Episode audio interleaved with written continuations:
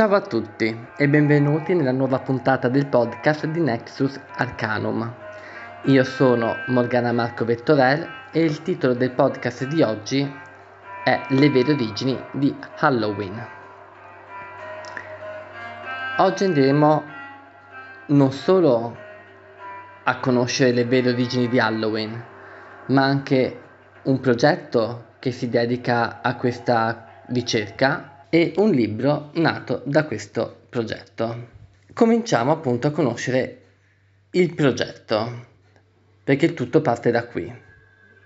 Questo progetto si chiama Le vere origini di Halloween e nasce nel settembre duemilatredici grazie a Monica Casalini, Alice Chiara Dancati, conosciuta anche come Alice, Sara Bernini e Alessandra Luce Menegatti, attiva fino al duemiladiciotto, anno in cui nello staff entro io, Morgana Marco Vettorel, già attivista del progetto.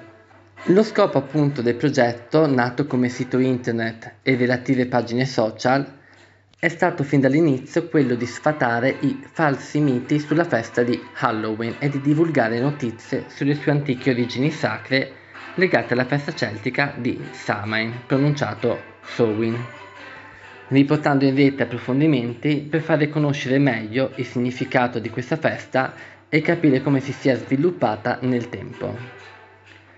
Per questi motivi si è chiesta la collaborazione gratuita e volontaria di diversi studiosi italiani per poter presentare nel sito e anche nel libro articoli sull'argomento. In questi anni noi del progetto abbiamo sempre risposto in modo educato e preciso alle campagne anti-Halloween che purtroppo si presentano puntualmente all'avvicinarsi del trentuno ottobre e che ci vengono segnalate dagli utenti delle nostre pagine per cercare di far circolare notizie corrette. Abbiamo anche raccolto nelle nostre piattaforme online materiale scaricabile gratuitamente per i bambini e per le loro famiglie, come ad esempio disegni da stampare, ritagliare e colorare, e oltre all'attività sul web nel duemilaquindici è stato pubblicato il libro Le vere origini di Halloween, edito dall'Anguana Edizioni, ma lo vedremo poi, poi dopo. Continuando a parlare del progetto, un altro elemento appunto molto importante è il sottoprogetto Zucca Zuba. Questo progetto, lanciato nel duemilaquindici, è dedicato a tutti i bambini che per motivi di intolleranze o diete particolari non possono purtroppo mangiare i classici dolcetti di Halloween e quindi neanche partecipare al dolcetto scherzetto trick or treat. Quindi l'idea eh, attraverso questo progetto è quella di proporre dei regalini non commestibili, come ad esempio piccoli oggetti di cancelleria o decorazioni di Halloween, in modo che anche i bambini con esigenze specifiche possano divertirsi e non sentirsi esclusi, partecipando anche loro al gioco del dolcetto scherzetto. Magari vi state chiedendo, bella idea, ma come faccio a partecipare? Molto semplice. Poi nel sito, che adesso vi lascio, troverete tutte le informazioni per approfondire.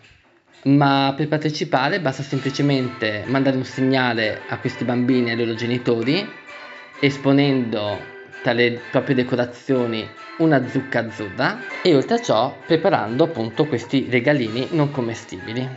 Tutto qui. Eh, se vi interessa approfondire, il sito è w w w punto zucca azzurra punto i t. Digitando questo sito vedrete automaticamente indirizzati al sito corretto, che è zucca azzurra punto weebly, scritto w e e b l y punto com. Poi per qualsiasi domanda scrivetemi pure o scrivete direttamente al progetto, che vi lascio i contatti a breve. Oltre a ciò, cosa fa appunto il progetto Le vere origini di Halloween? Allora, oltre a invitare gli utenti a condividere infografiche, post, volantini che invitano ad approfondire le vere origini di Halloween, dando corrette informazioni al riguardo, negli anni si è cercato di fare più iniziative possibili appunto per coinvolgere gli utenti. Ad esempio c'è la raccolta annuale di foto eh, dei nostri utenti in cui si mostra, o in cui mostrano, condividono con noi il come festeggiano Halloween, il come si preparano alla festa, e queste foto vengono raccolte in un album chiamato Album di Famiglia. C'è anche l'invito annuale a farsi il selfie con il libro Le vere origini di Halloween, a sua volta tutte raccolte e messe in un altro album chiamato Metterci la faccia.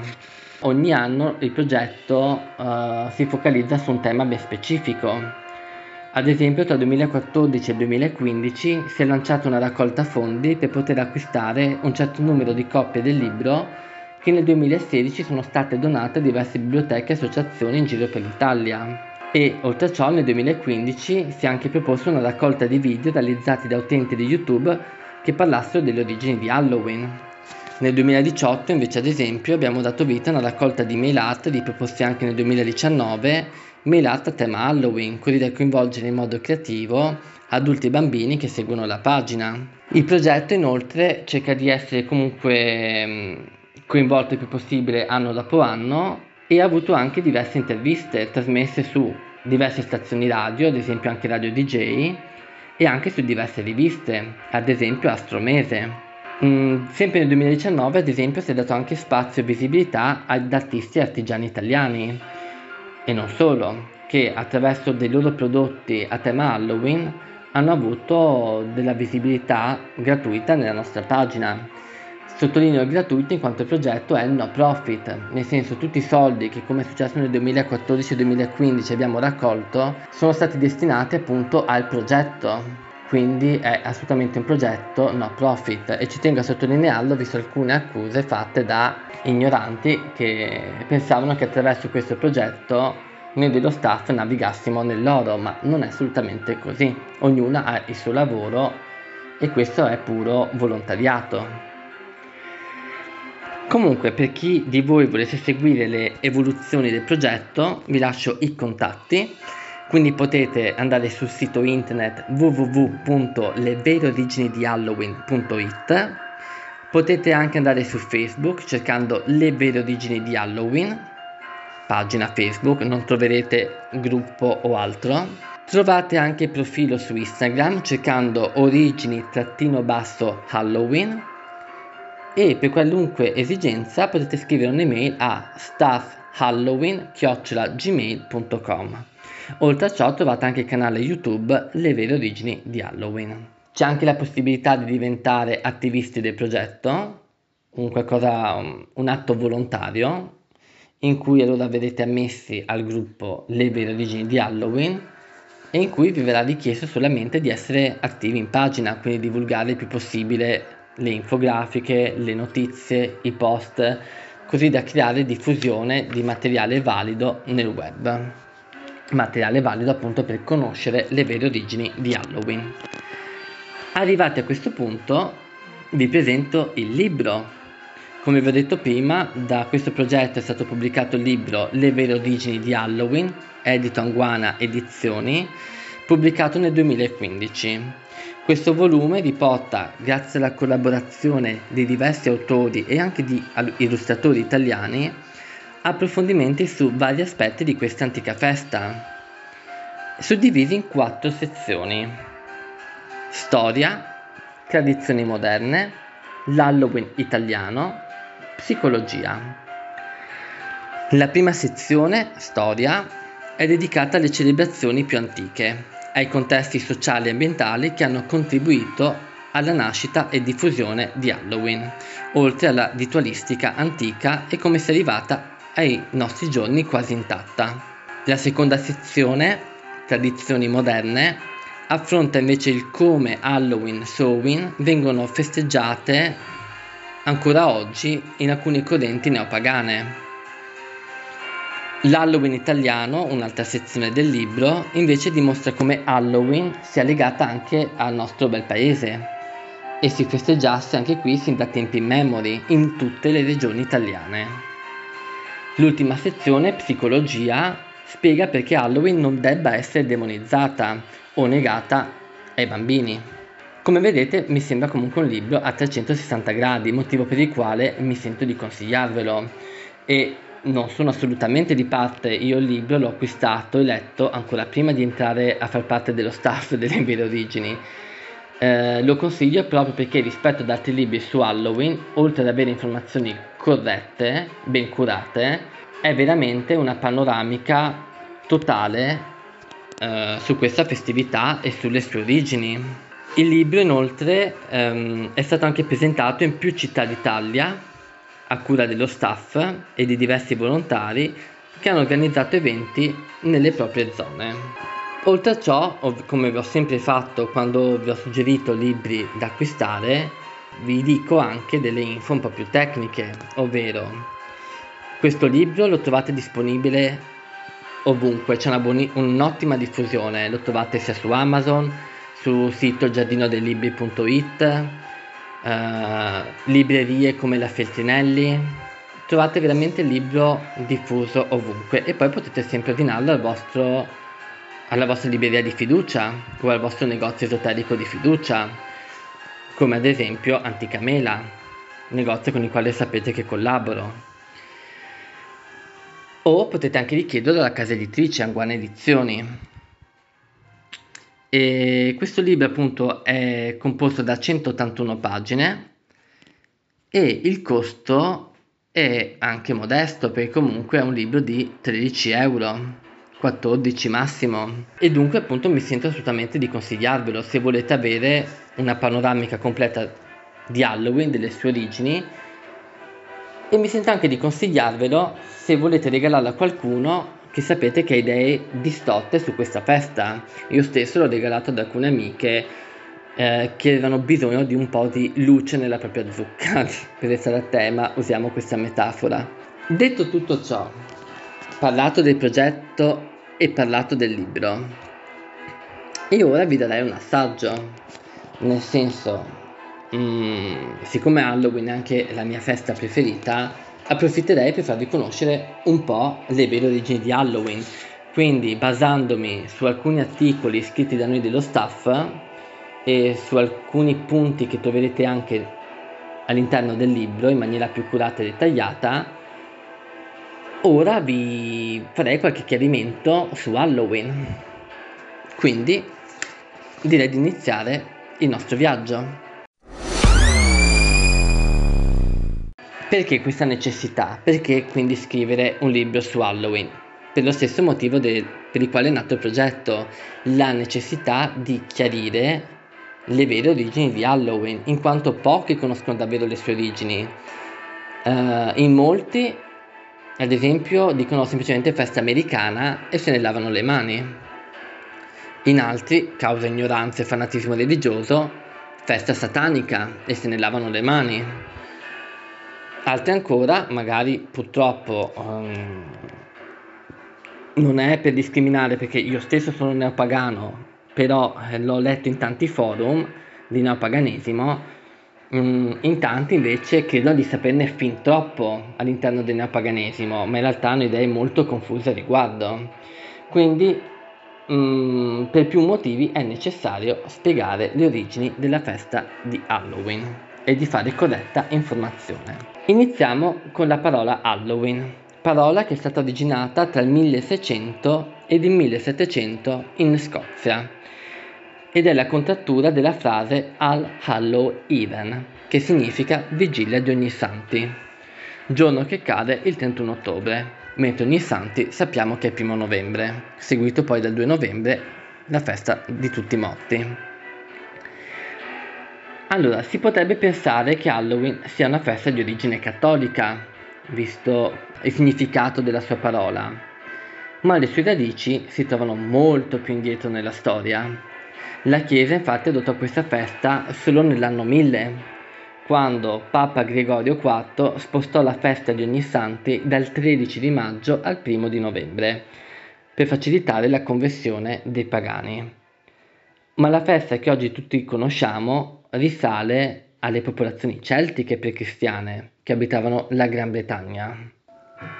Qui il mio invito, ovviamente, per capire meglio la sacralità di questa festa che ora parlerò, ovvero di Samhain, pronunciato Samhain, il mio invito è quello di immaginarvi nei panni dei vostri antenati celti.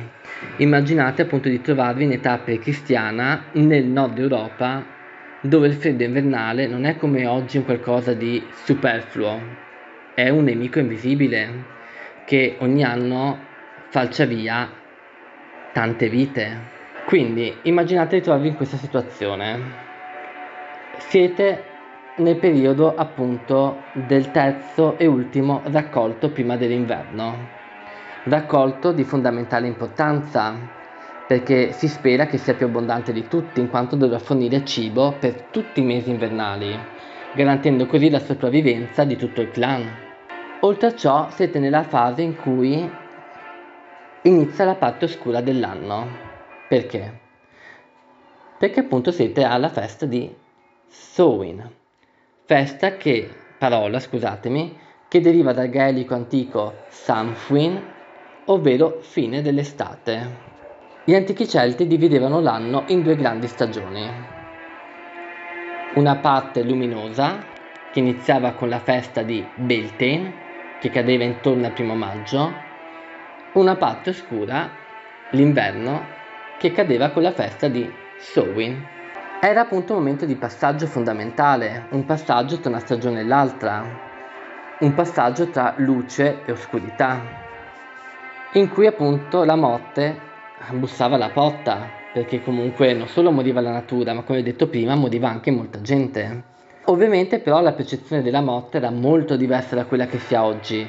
La morte era accettata, era una parte naturale, ovviamente si cercava di vivere, di sopravvivere, però era comunque una parte naturale, non è come oggi che la morte è un tabù, e meno si pensa alla morte meglio è, e tutto quello che è legato alla morte è demoniaco e malvagio. La morte la riconoscevano come sacra, parte della natura, necessaria anche lei, e questo ovviamente creava un rapporto diverso con i propri defunti, nel senso, per i Celti, come ancora oggi nel neopaganesimo, non tutti gli spiriti erano da temere, c'erano gli antenati, spiriti con i quali uh, stabilire ancora un contatto, chiedere la loro benedizione, la loro protezione, la loro guida. E cosa accadeva a Samhain? Siccome Samhain um, non era solo la festa dell'ultimo raccolto, ma era anche appunto un momento di passaggio importante dalla luce all'oscurità, Samhain era anche il capodanno celtico, in quanto per i Celti tutto proveniva dall'oscurità, mi spiego meglio con degli esempi. Per i Celti il nuovo giorno iniziava al tramonto, non all'alba. Noi stessi quando nasciamo, non nasciamo in un ventre luminoso, ma in un vent- nel ventre scuro, non abbiamo una lampadina all'interno del ventre. Questo perché l'oscurità non veniva intesa come un qualcosa di negativo, anche qui c'è una concezione ben diversa di quello che è oscurità.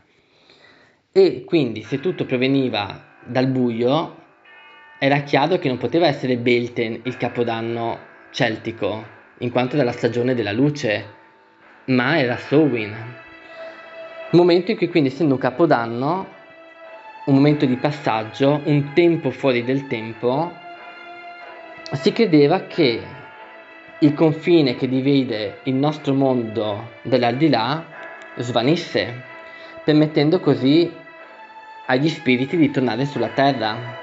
Questo diventò perciò una tradizione irrinunciabile, un momento per poter rivedere i propri antenati, e nel tempo infatti questa credenza ha anche dato vita a diverse forme di divinazione, ovvero quella tecnica per cercare comunque di conoscere il proprio passato, presente e futuro attraverso l'aiuto della divinità, o in questo caso appunto degli antenati, degli spiriti. Infatti ancora oggi, grazie anche all'epoca vittoriana che aveva reso le divinazioni un gioco, eh, Samhain, Halloween sono considerati il momento dell'anno più proficuo per le, per le divinazioni. Tutto ciò ha dato vita a diverse tradizioni che sono state tramandate fino ad oggi. Adesso io ve ne elencherò qualcuna per dimostrarvelo. E così andremo a conoscere anche di più l'odierno Halloween, nel senso, come vi ho detto, era un momento quindi sia di timore ma anche di speranza, la speranza di un nuovo anno, la speranza di sopravvivere all'inverno, ed era un momento in cui sulla terra tornavano a far visita gli spiriti dei morti. spiriti che non erano solo molesti, in quanto c'erano anche gli spiriti degli antenati. Dunque questo, questa credenza ha dato vita all'uso di travestirsi, perché se è vero che c'erano anche gli spiriti degli antenati che venivano accolti con banchetti, bisognava difendersi dagli spiriti molesti, e per questo motivo gli antichi Celti si travestivano con costumi spaventosi, così da confondersi con gli spiriti maligni e magari anche esorcizzarli. E questa tradizione è continuata invariata nei millenni, ed è il motivo per il quale oggigiorno ad Halloween ci vestiamo da mostri, spiriti e demoni, per cercare proprio di nasconderci tra di loro ed esorcizzare quelli negativi in cui si rischia di imbattersi. Un'altra tradizione che è arrivata è il famoso dolcetto scherzetto, il trick or treat.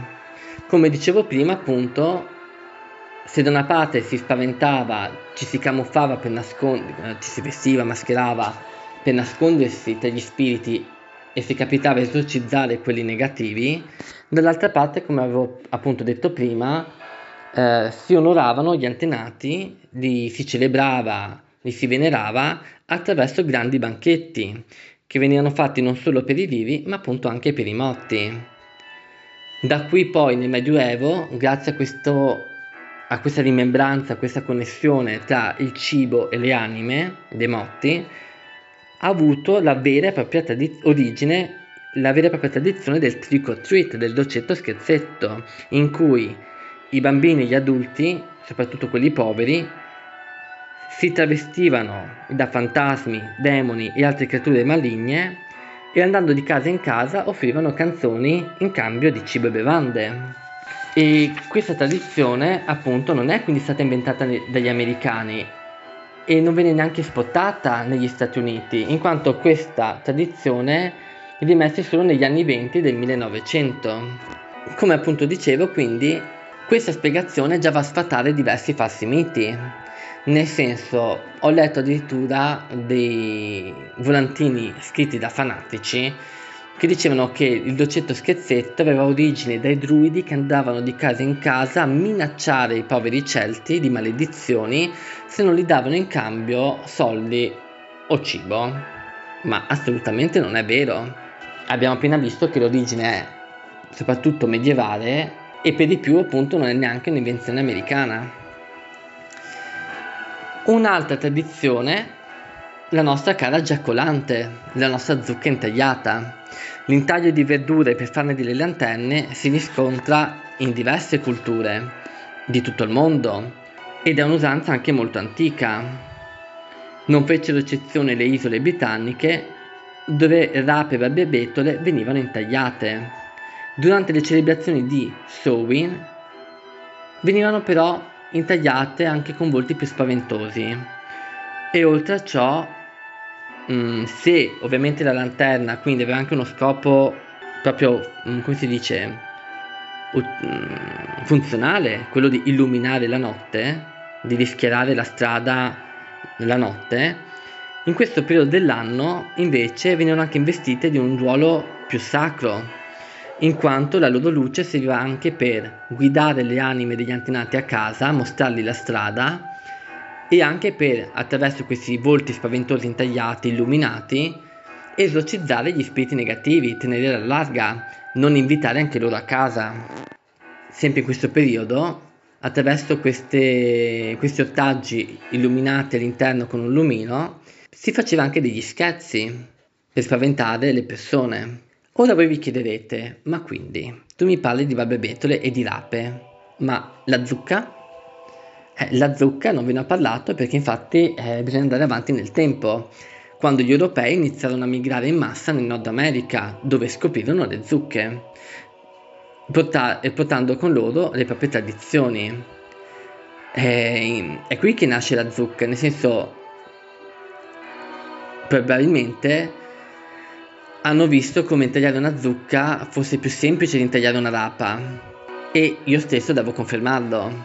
Vi consiglio di provare, se non l'avete mai fatto, compratevi una bella rapa e intagliatela, perché l'effetto, una volta illuminata all'interno, è veramente grottesco in senso buono.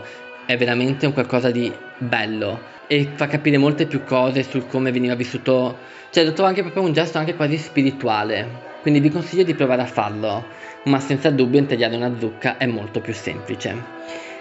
Comunque appunto è a queste verdure intagliate che si deve la leggenda di Jack O'Lantern, che venne poi diffusa in diverse versioni. Jack O'Lantern? Magari non lo conoscete?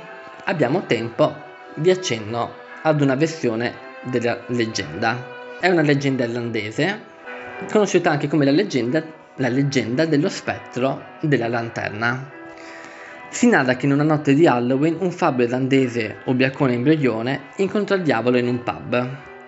L'uomo, di nome Jack, riuscì a non farsi rubare l'anima, gliela offrì lui stesso in cambio di un'ultima bevuta. Così il diavolo si trasformò in una moneta, così che Jack potesse pagarsi da bere, ma il fabbro furbamente lo chiuse nel suo borsellino delle monete, dove al suo interno teneva una piccola croce di argento, il cui potere imprigionò il diavolo. Jack lo liberò a patto di non essere più disturbato da lui per almeno dieci lunghi anni. E così fu. Dieci anni dopo però il diavolo tornò a reclamare l'anima di Jack ed egli pensi di accettare, chiedendo al diavolo un ultimo favore, ovvero quello di cogliergli una, be- una mela. Il diavolo si arrampicò su di un albero e subito Jack incise una croce sulla corteccia dello stesso. In questo modo il diavolo restò di nuovo intrappolato sopra l'albero e Jack gli fece giurare di non venir più a reclamare la sua anima in cambio della libertà e il diavolo dovette accettare. Quando il fabbro morì, dato il suo passato da pessimo ubriacone e ladro, era destinato all'inferno, ma il diavolo, fedele alla sua promessa, non poté accettarlo e quindi lo lasciò nelle tenebre. Jack fu così cacciato sia dal cielo che dall'inferno e venne costretto a vagare sulla terra per l'eternità. Allora Jack implorò al diavolo almeno di dargli una torcia per illuminargli il cammino nella notte e il diavolo gli diede un carbone ardente che, per non far spegnere, Jack inserì all'interno di- della rapa che stava mangiando, e da allora il suo spettro si aggira nelle notti di autunno con la sua bizzarra lanterna illuminata dal fuoco dell'inferno. Questa è la versione più famosa della leggenda, un po' sintetizzata, ma è la leggenda di Jack O'Lantern e come vedete nella leggenda stessa si parla di rapa, non si parla di zucca illuminata. Ora, detto tutto ciò, andiamo a sfatare qualche luogo comune su Halloween. Anche questo è un articolo scritto dallo staff, precisamente da Alice. Lo trovate più scritto in maniera più dettagliata nel sito. Io adesso vi accenno solo ad alcuni punti che ogni Halloween eh, vengono sfruttati eh, nei volantini di disinformazione, ovviamente appunto alimentando cattiva informazione senza spiegare la verità, come farò adesso io su questi luoghi comuni. Allora, cominciamo. Halloween è una festa americana, questo l'abbiamo anche visto adesso guardando un attimo le origini, parlando anche del Samhain, e possiamo subito rispondere falso, in quanto, ripeto in breve, abbiamo visto che le origini della festa sono celtiche e, e quindi risalgono a tempi molto più antichi rispetto a quando è stata scoperta l'America. Oltre a ciò comunque ricordiamoci che la popolazione americana è composta da discendenti degli europei che emigrarono appunto nel nuovo continente dal milleseicentoventi in poi, portando con sé le proprie tradizioni. Qui appunto vi spiego anche brevemente il come Halloween si è sviluppato in America, per dimostrare una volta per tutti, per tutte, Halloween non è una festa americana, che oggigiorno sia stata accettata, che oggigiorno abbia preso grande piede, ma non è una festa di origini americane, e ve lo spiego adesso attraverso pochi chiari punti. Nel senso, vi ho parlato appunto di europei che migrarono in America e infatti si sa che mm, gli europei fondarono diverse colonie, come ad esempio in, Virg- in Pennsylvania, Virginia, la colonia di Virginia. Perché vi cito questa colonia? Perché qui si ha già testimonianza di come già intorno a fine del milleseicento si tenevano fiere eh, dedicate al raccolto e ai defunti, intorno appunto alla fine di ottobre, in concomitanza proprio con Ognissanti. Ovviamente non si chiamava Halloween, vigilia di Ognissanti appunto, però c'erano queste fiere, fiere in cui oltre quindi a festeggiare il raccolto e ricordare i propri defunti, prendevano anche vita le tradizioni popolari che venivano tollerate dalla Chiesa nonostante il periodo, non venivano viste come qualcosa di demoniaco, era tradizione popolare. Poi dal milleseicentottantaquattro circa fino al milleottocentoquarantacinque circa, Halloween, visto anche la diffusione di più colonie, di più contatti tra le colonie e tutto di più, ehm, prende sempre più piede fino a diventare un momento, scusatemi, più che Halloween, ricordiamoci, vigilia di Ognissanti. Quindi la vigilia di Ognissanti, attraverso queste diffusioni di, col- di colonie, di contatti tra le colonie, eh, prende sempre più piede fino a diventare una cerimonia immancabile. Si organizzano sempre le fiere, diventa una cerimonia appunto locale, un momento di ritrovo della comunità in cui lasciarsi anche andare a degli scherzi. Poi con la carestia di patate che avvenne in Irlanda nella metà dell'Ottocento, che portò appunto molti irlandesi e quindi altri europei a migrare negli Stati Uniti d'America, ecco che la vigilia di Ognissanti viene chiamata, come abbiamo visto prima con l'origine del suo nome, con la sua contrattura, ovvero Halloween, ed ecco che prende sempre più piede negli Stati Uniti, perché ovviamente più europei che arrivano con le loro tradizioni, più quindi la vigilia di Ognissanti, che adesso viene chiamata Halloween, eh, si consolida. Infatti sempre in questo periodo, con l'epoca vittoriana, ci sono già testimonianze nel milleottocentosettanta di come eh, vengono organizzate delle feste feste appunto ispirate a questa festa inglese, sottolineo appunto festa inglese, semplicemente rimuovendo molti riferimenti legati alla morte e rendendola proprio un momento solo di festa, quasi romantico. Quindi, come avevo accennato anche in precedenza, ecco che ad esempio la divinazione non viene più vista come un qualcosa di guardiamo la data della morte, come sarà l'anno, eccetera eccetera. Si punta più su divinazioni per conoscere il futuro marito, per conoscere il volto del futuro amato. Diventa appunto un momento un po' più romantico, meno legato alla morte, in cui approfittare per far festa. E infatti ecco che anche i bambini rivendicano questa festa. E tutto ciò ci porta al ventesimo secolo, più precisamente al millenovecentodieci, in cui le fabbriche iniziano appunto a, come si dice, produrre materiale a riguardo, a investire non solo negli addobbi ma anche nei dolciumi, a renderla una festa pienamente accettata. Uh, già in epoca vittoriana ad esempio troviamo anche le cartoline, cartoline di auguri, diffusione di auguri per Halloween. Poi ovviamente è arrivata la guerra, con la guerra Halloween, um, cioè scusatemi, prima della guerra uh, Halloween già aveva subito comunque dei diversi stop, perché nonostante questa diffusione, nonostante anche le fabbriche che iniziano a investire su Halloween e, come detto prima, il dolcetto scherzetto che riemerge solo negli anni venti del millenovecento, Halloween purtroppo, a causa del sospetto di notte degli scherzi, diventa un pretesto per creare scompiglio. E soprattutto nel millenovecentoquaranta eh, molti di questi stop sono stati necessari perché ad esempio anche il Ku Klux Klan ne approfittava per creare disordini. Ci sono diverse testimonianze, si è fatta una ricerca più approfondita, perché adesso vi sto solo dando dei piccoli punti, eh, troverete le diverse testimonianze per i quali Halloween a un certo punto quindi è stato, diciamo, stoppato, veniva solamente festeggiato in privato, feste sotto controllo della polizia, in luoghi pubblici, eh, si era dovuto dare un freno. Poi appunto con la seconda guerra mondiale, per tirare sul morale non solo agli americani ma anche ovviamente ai soldati in guerra, Halloween diventa tra virgolette una causa americana, cioè diventa un qualcosa per risollevare il morale a tutti, per aiutare l'America a star bene, e quindi è proprio qui che Halloween conclude, diciamo, la sua evoluzione in America e viene pienamente accettata, perché diventa un qualcosa di cui c'è necessità, per creare un momento appunto di divertimento in più, di eh, spensieratezza in più, un qualcosa che possa aiutare gli Stati Uniti d'America. In tanti, magari adesso sentendo ciò, sì, mi direte ovviamente commercio. Allora, chiariamo quindi subito anche questo luogo comune, ovvero se Halloween è una moda ed una festa consumistica.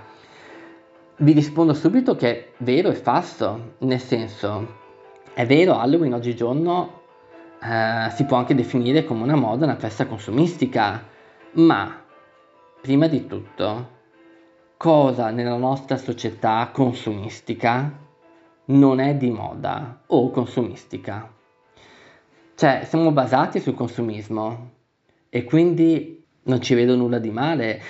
Per di più, vogliamo parlare di altre feste come Natale? Siamo a ottobre.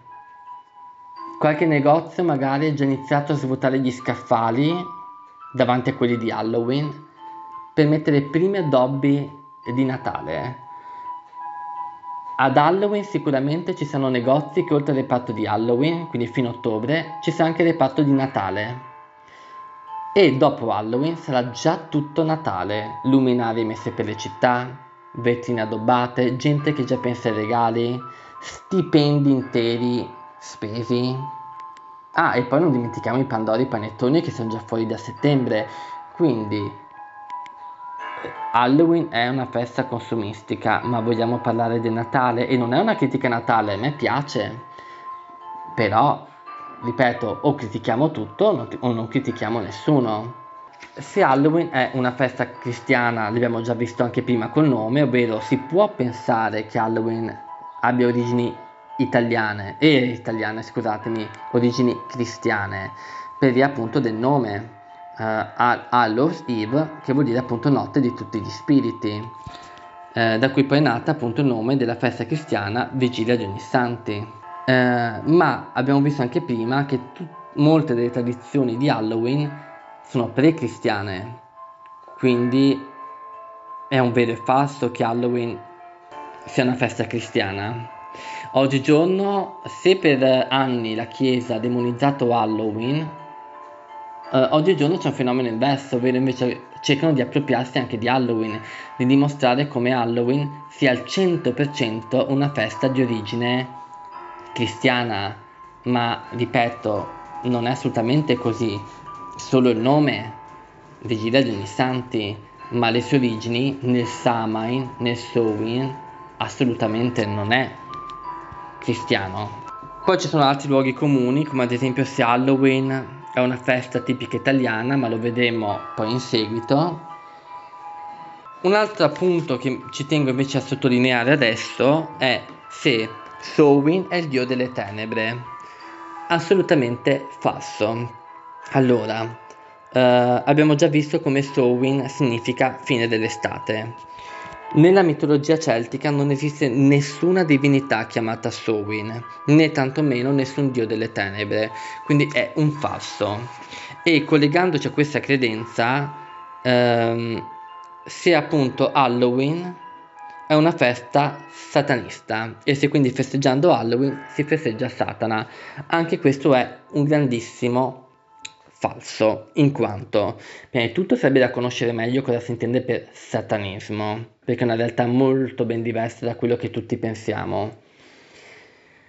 E oltre a ciò bisogna appunto risottolineare come ehm, né Halloween né Samhain sono feste sataniste, non è quella la loro origine, dato che Satana è stato storicamente inventato dalla Chiesa secoli più tardi. È vero che oggigiorno alcuni satanisti hanno, adatt- hanno preso Halloween e inserito nel proprio calendario, così come tanti altri giorni. E quindi appunto, no, Halloween non è una festa satanista, e festeggiare Halloween non vuol dire festeggiare Satana. Nel senso, ehm, vestirsi da fantasmi, streghe, andare a fare docetto scherzetto, è solo un divertimento, non si diventa automaticamente satanisti perché si festeggia Halloween, in quanto, altro luogo comune, se i simboli di Halloween sono pericolosi, assolutamente no. Questo poi lo vedremo meglio con l'aspetto psicologico, ma un simbolo è solo un simbolo, non può fare niente di male a nessuno, è solamente nostra mente che, essendo simboli associati al macabro, si spaventa e vuole vederci del male, ma assolutamente no. E non è usando questi simboli, quindi decorando la casa o altro per Halloween, che si attirano misteriose forze negative, assolutamente no. E non è neanche vero che i neopagani che celebrano Samhain sono satanisti, in quanto appunto i neopagani non sono cattolici e non credono all'esistenza di Satana, quindi non possono essere satanisti. Un altro luogo comune è che i gatti neri spariscono quando è Halloween. Mm, questo è vero fino a un certo punto, nel senso, ripeto, sarebbe da conoscere prima di tutto che cos'è veramente il satanismo, perché molti satanisti non vedono né rituali col sangue né sacrifici. Ci sono anche gli esaltati, non solo satanisti, ma proprio esaltati che non sanno cosa fare, annoiati dalla vita, e decidono di far del male ad animali innocenti. Ci sono anche tanti superstiziosi, ancora oggi ci sono tanti che se il gatto nero attraversa la strada lo vogliono mettere sotto. Quindi, mh, siccome non ci sono vere statistiche a riguardo e gli animali, anche i gatti neri, spariscono tutto l'anno, soprattutto anche a Capodanno, San Silvestro, prima di urlare satanista sarebbe meglio verificare le cose e comunque per sicurezza, se volete, teneteli a casa che male non fa. Guardiamo un attimo l'aspetto psicologico, che ripeto troverete anche nel libro. Allora, questo è un argomento un po' articolato, quindi accennerò appena per non andare troppo oltre con il nostro podcast. Diciamo in sintesi che è assolutamente un falso che Halloween fa male ai bambini e li impaurisce. Ok, magari voi adesso mi dite mio figlio invece si spaventa. Sì, ci sono anche bambini che si spaventano a guardare l'albero di Natale, nel senso ogni bambino è diverso. In generale comunque assolutamente no, eh, Halloween non impaurisce i bambini. Io conosco anche bambini che invece davanti ad Halloween si esaltano. Ripeto, viviamo in una società in cui purtroppo quando si sente parlare di morte, temi legati alla morte o temi legati al macabro, Um, ci si spaventa. Perché? Perché appunto, come dicevo anche prima quando parlavo del Samhain, viviamo in una società in cui questi temi non li si vuole affrontare, in cui lo vediamo anche con la morte, nel senso una volta si moriva in casa, oggigiorno um, si manda l'anziano già in ospizio, si lascia che muore da solo e tutto di più, nel senso abbiamo idee distorte di quello che è morte, oscurità e macabro. E quindi oggigiorno eh, molti genitori hanno paura che se un bambino si avvicina a questi aspetti automaticamente si avvicina al mondo dell'occulto, che anche qui serve da capire cosa veramente è l'occulto. Ma ripeto, in realtà il mondo della psicologia è pressoché unanime nell'affermare che il travestirsi da mostro o giocare con danni di plastica eccetera sia invece un qualcosa di utile al bambino. Cioè, lo stesso travestimento, quindi un mezzo comunque per sperimentare un'altra identità, nel caso di Halloween, quindi col travestimento macabro, diventa un, un potente mezzo per esorcizzare le proprie paure. Perché? Perché il bambino appunto si vestirà, mm, metterà i panni di una creatura terribile e in questo modo si trasformerà nelle sue stesse paure, in maniera sicura, facendosi anche beffa di queste paure. Quindi è qualcosa di molto propedeutico, una funzione, è come se Halloween e il travestimento avessero quindi una funzione liberatoria, grazie al quale quindi si prende in giro la paura, la si combatte, la si sconfigge, e questo vale per tutti, non solo per il bambino. Quindi Halloween diventa anche un momento di umorismo in cui si ride della paura, ma non per mancanza di rispetto, ma proprio per conoscerla, per affrontarla, per integrarla e superarla. Questo lo vedremo anche dopo con alcune tradizioni italiane, come ad esempio in Sicilia, in cui grazie alla tradizione in cui i morti vanno a lasciare regali ai bambini, i bambini hanno un primo approccio dolce, eh, sicuro con la morte. Detto tutto ciò, ci sarebbe molto altro da dire sulla paura, su Halloween e la psicologia, Halloween e bambini, ma vi invito appunto a leggere il libro per ulteriori approfondimenti, perché adesso una parte che mi sta a cuore e che voglio approfondire è le tradizioni di Halloween in Italia. All'interno del libro troverete diversi articoli che affrontano questo argomento, tra cui uno scritto da me. Uh, purtroppo nel libro, essendo stato scritto per la prima volta proprio per il libro, è un po' sintetico. Negli anni l'ho sempre più ampliato con nuove testimonianze che mi giungevano e quindi trovate una versione molto più aggiornata nel sito. Allora, come abbiamo visto prima con le origini di Halloween, abbiamo detto che comunque si festeggiava anche in Italia. Perché? Perché se è vero che Halloween deriva dalla festa celtica di Samhain, è anche vero che l'Italia, col suo vasto patrimonio pre-cristiano, etruschi, romani e tutto di più, aveva comunque anche i suoi rituali in onore dei defunti, i suoi rituali in onore di questo momento di passaggio, e soprattutto rituali romani. Infatti, eh, tra gli antichi romani erano diverse le feste dedicate alla commemorazione funebre e in autunno si concentravano per numero e per concetto spirituale. Ad esempio il cinque ottobre e l'otto novembre si celebrava il Mundus Patet, mentre il sei ottobre c'era il Dies Ater. Il Mundus Patet, ad esempio, contemplava l'apertura di una fossa nella terra ehm, vicino al foro romano, che metteva in comunicazione con il mondo dei morti.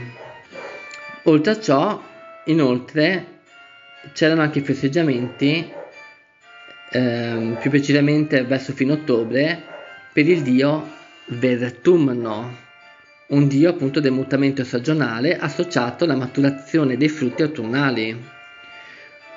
Oltre a ciò, c'erano anche festeggiamenti dedicati alla dea Pomona, dea dei frutti, celebrata tra settembre e ottobre in occasione del raccolto degli ulivi. E appunto questi riti romani, eh, soprattutto quest'ultimo evento, poi andarono a fondersi con il Samhain celtico. Infatti nel corso degli secoli gli scambi commerciali e culturali con i Celti favorirono, favorirono la fusione di queste festività. Ricordiamoci inoltre che l'Italia stessa ha subito anche una forte influenza celtica.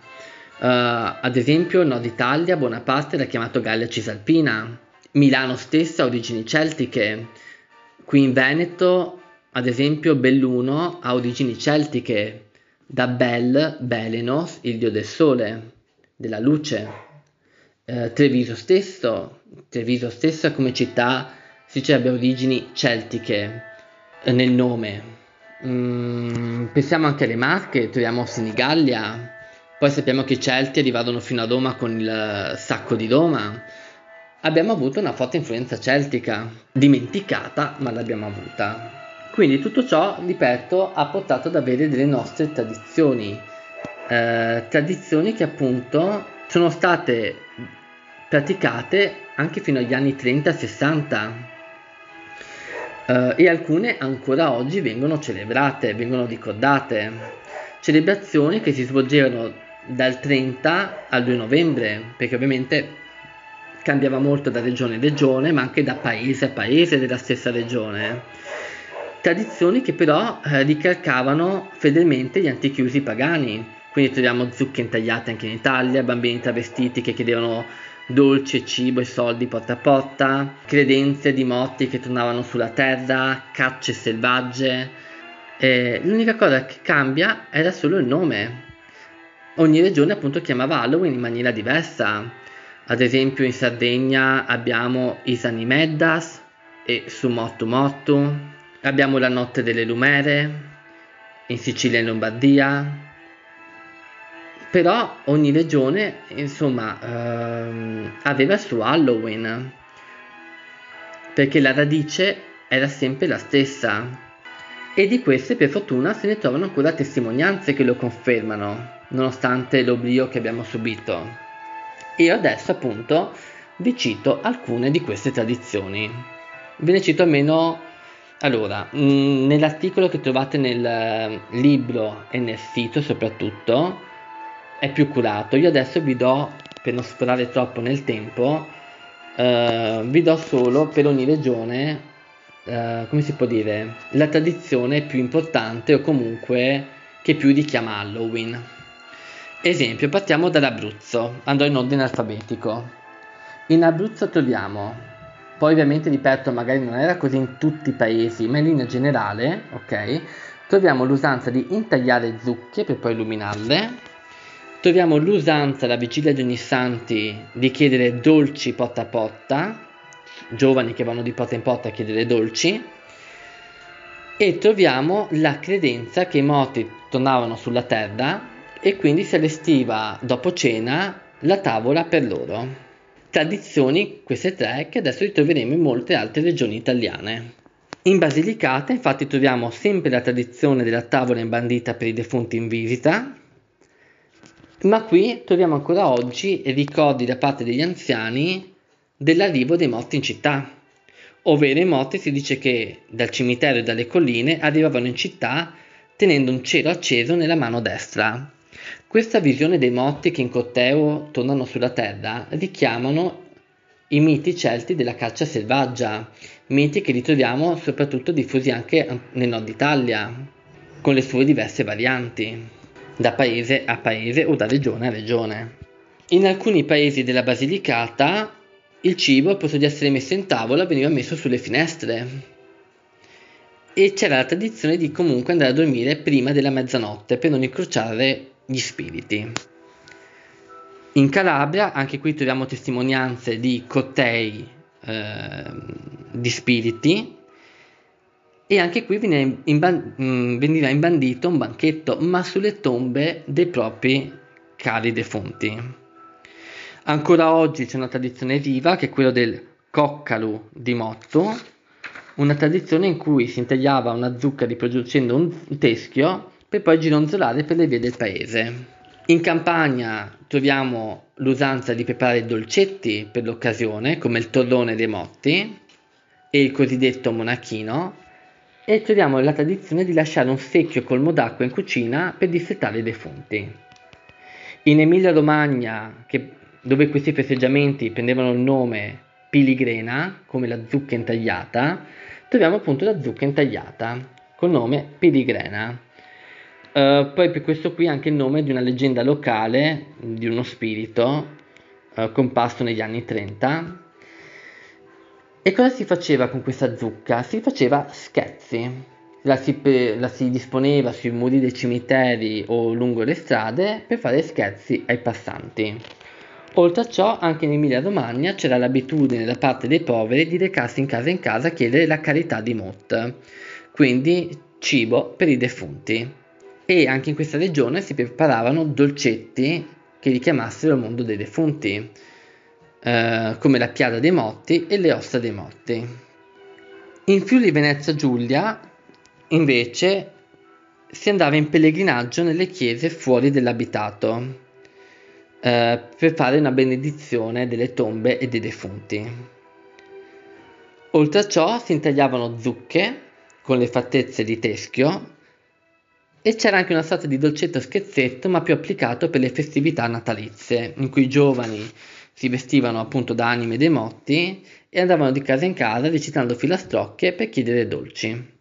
Nel Lazio era viva eh, l'usanza di mangiare un pasto vicino alla tomba di un caro defunto, un po' come nel Dia de Muertos messicano, e si faceva scherzo alle persone intagliando una zucca e vestendola di stracci, sistemandola fuori casa.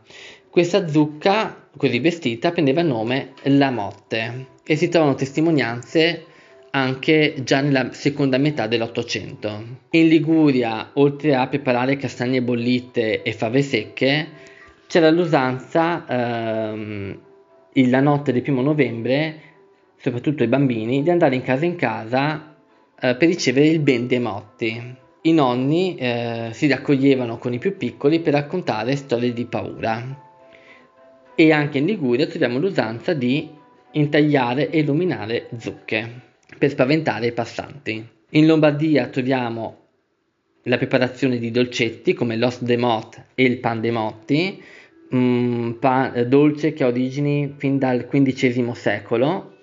Troviamo la tradizione di intagliare zucche arancioni illuminandole, chiamate lumere, allo scopo di spaventare passanti ignari, e troviamo sempre anche l'usanza di lasciare cibo sulle finestre, come ad esempio latte, vino, castagne, per i defunti. Addirittura in, alcune, in alcuni paesi, come anche in alcuni paesi del Veneto, si usava svuotare la zucca e riempirla di vino ed esporla nei balconi per dissetare i defunti. Nelle Marche troviamo appunto ehm, la preparazione dei dolcetti chiamati stinchetti dei morti, eh, in quanto questi dolcetti, mangiandoli, devono alleviare il dolore per la perdita della persona amata, Mm, conosciuti anche come fave dei morti.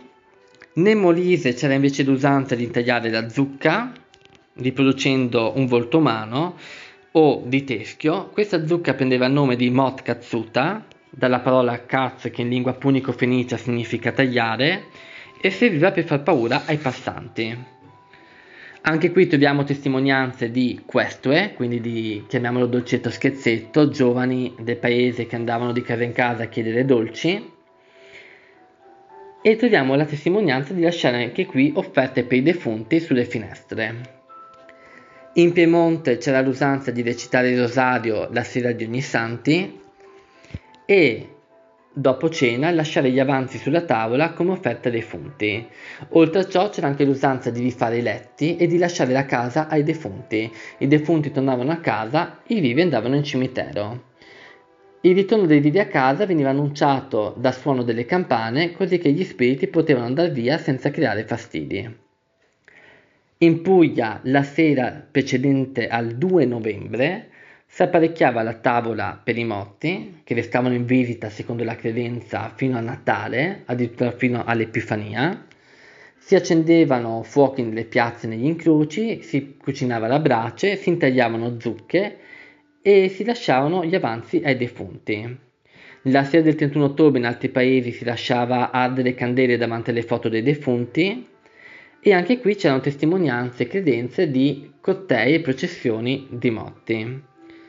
Queste feste, queste tradizioni vengono chiamate l'anime de muerte, soprattutto la questua pugliese, in cui appunto eh, giovani ragazzi, contadini artigiani andavano di casa in casa cantando un'apposita canzone, un'appropriata canzone in cambio di dolci. E qui nella descrizione del corteo dei defunti si pensava che i defunti eh, usassero il proprio pollice come candela. Il proprio pollice della mano come candela. Arriviamo in Sardegna, in cui appunto i festeggiamenti qui, come abbiamo visto prima, prendono nome di Is Animeddas o Assumottu Mottu in base al paese. C'era la tradizione dei bambini di vestirsi da fantasmi, andare di casa in casa a chiedere dolci per i defunti, e anche di intagliare zucche a forma di teschio, che prendevano il nome di Sacconca e Mottu.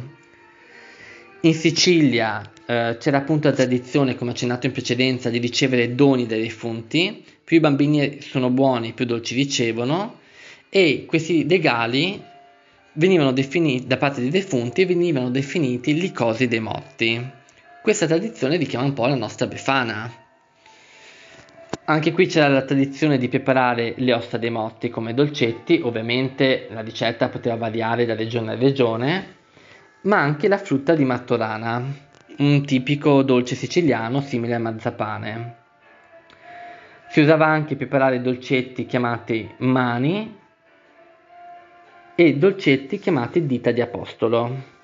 Era quindi proprio una festa per i bambini, come dicevo prima, per farli avere un primo contatto festoso e innocente con la morte, imparando a esorcizzare la paura della morte dell'ignoto. In Toscana c'era appunto l'uso di intagliare zucche e illuminarle, mm, veniva chiamato zozzo, gioco dello zozzo, e, perché poi queste zucche venivano, venivano come nel Lazio vestite e disposte in giardino per spaventare i passanti. Oltre a ciò c'era un'usanza molto, per me, interessante, bella, in cui, visto che si pensava che eh, la notte del due novembre le anime dei bambini uscivano dalle tombe per tornare in mezzo ai vivi, c'era la tradizione di lasciare sulle tombe dei bambini defunti delle piccole scarpe. Anche qui veniva preparato il pan dei motti, conosciuto anche come pan dei santi, però non è da confondere con il pan dei motti lombardo. E oltre a ciò c'era anche la tradizione di mettere castagne bollite come collana al collo dei bambini, per poi ovviamente consumarle, come regalo per i bambini. In Trentino Alto Adige il due novembre c'era una pratica simile ad Occetto e Scherzetto, e, e per di più sempre in Trentino le campane suonavano a più riprese per richiamare le anime dei defunti, e dentro casa ad accoglierli veniva allestito un banchetto. Per di più in questa regione si preparavano dei dolcetti chiamati cavalli, pani di grandi dimensioni, di origine incerte anche se probabilmente legate al culto della dea Epona, protettrice dei cavalli che accompagnava le anime dei defunti nell'oltretomba. In Umbria troviamo appunto la preparazione dei stinchetti dei motti, mh, chiamati anche os dei motti in altre regioni o fave dei motti. E sempre in Umbria si creavano le fiere dei motti. Lungo le vie del cimitero proprio si creavano delle, venivano allestite delle bancarelle, dei mercati eh, in cui si vendevano questi dolcetti. In Valle d'Aosta eh, la notte tra il primo e il due novembre si vegliava davanti al fuoco lasciando la tavola imbandita per i defunti in visita, e fino agli anni cinquanta le parrocchie di Aosta continuavano a suonare ad intervalli le loro campane dal crepuscolo e per tutta la notte, nel pomeriggio di ogni santi anche, eh, per richiamare appunto i defunti e per esorcizzare quelli negativi. Oltre a ciò si preparava mh, la chiuva, mh, un ammasso di fogliame eh, conservato all'aperto da dare da mangiare alle capre durante l'inverno, quindi c'era ancora un aspetto agricolo, funzionale, e tutti i caffè della città distribuivano caldaroste. In Veneto eh, le zucche erano le protagoniste della tradizione, non solo in cucina, con ad esempio il famoso risotto di zucca, ma anche appunto in tagliate illuminate. In alcuni paesi, soprattutto verso la Lombardia, come dicevo, si svuotava la zucca e la si riempiva di vino come offerta ai defunti, e qui la zucca in tagliata illuminata prendeva il nome di sacca baruca, o di lumere appunto, se più verso Verona o Vicenza. Anche qui si lasciava prima di andare a dormire la tavola imbandita per i defunti in visita, per ristorarli dal loro viaggio, e anche qui la zucca intagliata serviva per spaventare i passanti. Oltre a ciò il Veneto ha la tradizione di San Martino come testimonianza del dolcetto scherzetto, quindi nel veneziano il giorno undici novembre ancora oggi i ragazzi vanno per le calli, per le strade, sbattendo pentole, cantando filastrocche, chiedendo dolci in cambio. Infatti un dolce tipico che viene preparato per l'occasione è il dolce di San Martino. Ora, fatto questo excursus nelle varie tradizioni, ci tengo a sfatare un altro luogo comune, ovvero, appunto, un altro luogo comune è che Halloween non è una festa tipica italiana, ma adesso possiamo rispondere falso, per i motivi appena spiegati. Oltre a ciò, negli ultimi anni, molte testate giornalistiche ogni anno fanno l'articolo Halloween, ehm, festa di origine veneta copiata dagli americani, oppure Halloween americano, no, Halloween origini Sardegna, oppure ancora americani copioni, Halloween ha origini in Puglia, no. Allora, avete visto che Halloween era veramente, con nomi diversi, diffuso in tutte le regioni italiane, e veramente in quasi tutte c'erano testimonianze, testimonianze di zucche intagliate, di questue, quindi tra virgolette il nostro dolcetto scherzetto. Ovunque erano diffuse credenze dei motti che tornavano sulla terra, di banchette allestiti per i defunti o dolci che richiamassero il mondo dei morti, quindi assolutamente non date credito a queste notizie. Halloween, come avete visto, ha ben altre origini, non è, non è un qualcosa di esclusivo solo del Veneto, solo della Puglia o di altre regioni, assolutamente no. Detto tutto ciò, sono stato anche giusto nei tempi che volevo, perché altrimenti i podcast infiniti poi non li ascoltate, e non li ascolterei neanche io, podcast infiniti. Quindi detto tutto ciò, io vi saluto, nel senso non ho altro da aggiungere. Se avete domande contattatemi pure, vi lascio i contatti di Nexus Arcanum. Allora, trovate su Facebook digitando Nexus Arcanum, su Instagram scrivendo Nexus-Arcanum, oppure il sito w w w punto nexus arcanum punto i t, con la possibilità di iscrivervi alla newsletter info chiocciola nexus arcanum punto i t. Vi lascio anche i miei contatti, quindi mi trovate su Facebook scrivendo L apostrofo antro di Ecate, mi trovate su Instagram scrivendo antro punto ecate, e basta. Oppure sul progetto Le Vere Origini di Halloween, e vi ho già dato i contatti. Dunque, appunto, dopo avervi lasciato tutti questi contatti, il podcast si conclude qui. Vi saluto, vi auguro uno splendido, stupendo e felice Halloween Samhain, e ci vediamo alla prossima puntata.